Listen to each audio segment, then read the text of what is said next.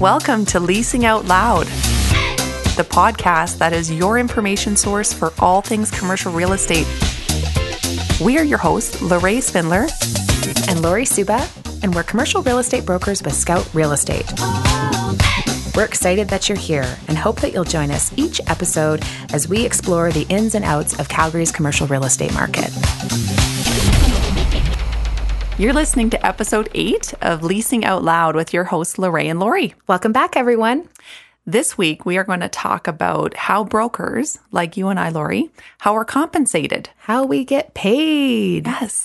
and it's no secret. It just isn't talked about all that much. No, it isn't. And it's quite interesting. And the reason why we thought it would make sense to have an episode about it is that we just keep running into whether it's tenants, it sometimes is industry people mm-hmm. that just don't understand how it works. And so we thought it best just to explain how brokers are compensated so that tenants are aware that they can engage a broker and it, there's no cost to them to do that. Right. Right. I recall a conversation I had relatively recent with a couple of lawyers in the industry. They mm-hmm. practice mm-hmm. real estate law. Sure. And even they didn't know how we earn our fees. You know, in their world, it's typically billed on an hourly basis Wouldn't as that they work nice? on a project. Wouldn't that be nice, Lorraine? Where it's vastly different. So, right. Thought right. we'd shed some light on this for awesome. our listeners. Well, maybe let's start first on the leasing front, and I can kind of give you the play by play on how it works.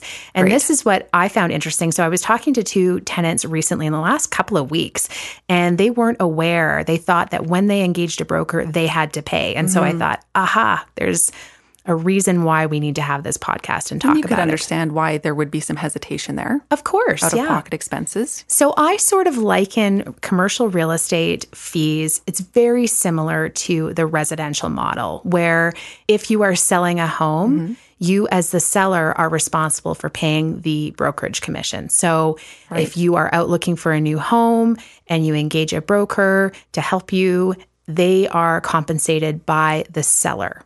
So and only once that's right. You purchase a house. That's right. Yeah. So it's very similar in that ways. So on the leasing side, mm-hmm. typically just like a residential broker, we are not paid until the deal is done. Right. And sometimes it has to check the box that the deal is done and the lease may have to commence or they may also have to be occupying the space. Yeah. So there's Other a milestones. Lot, yeah, there's a lot future. of uncertainty and a lot of risk in our world it's risky business, it Lorraine.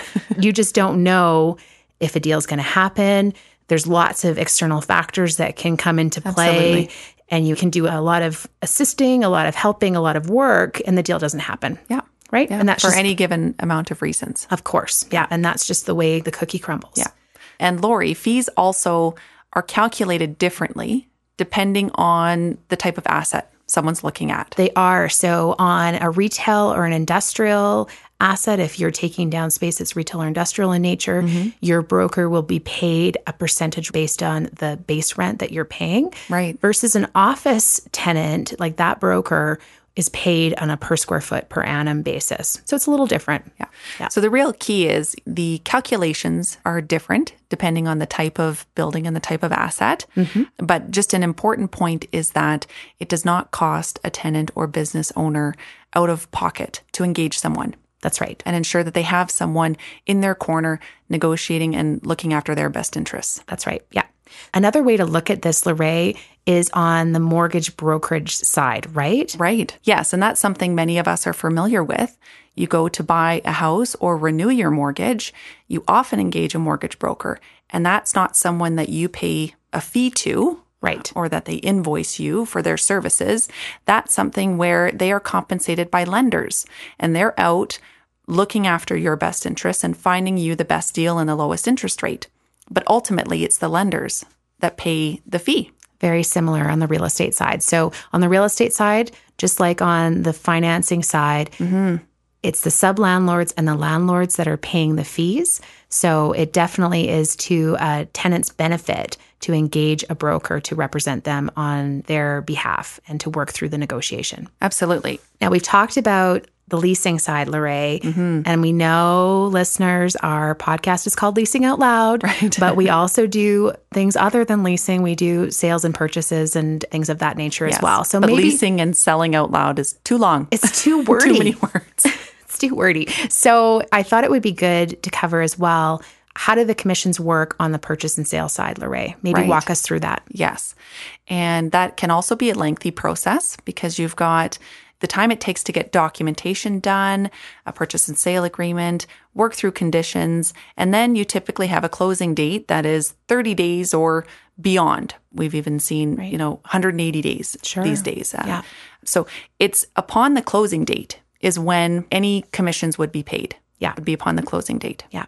And that would be covered by the vendor or the seller in this case, typically. Correct. Yes. And that one is often also calculated as a percentage of the sale. So very similar to selling a house as well. It's a percentage of the the total the end price. The purchase price. Gotcha. Yeah. Okay. Well, that's great. I hope that this helps our listeners understand how commissions work and why it's important to engage a broker to represent you when you're looking at either a purchase or a lease transaction, um, because they really are in your corner helping you. And ensuring them that they know it's not costing them out of pocket. Right.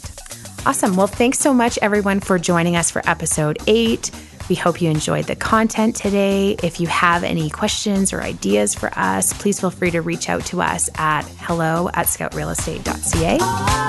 We love feedback, so please join us next episode when we talk more about the latest and greatest in commercial real estate.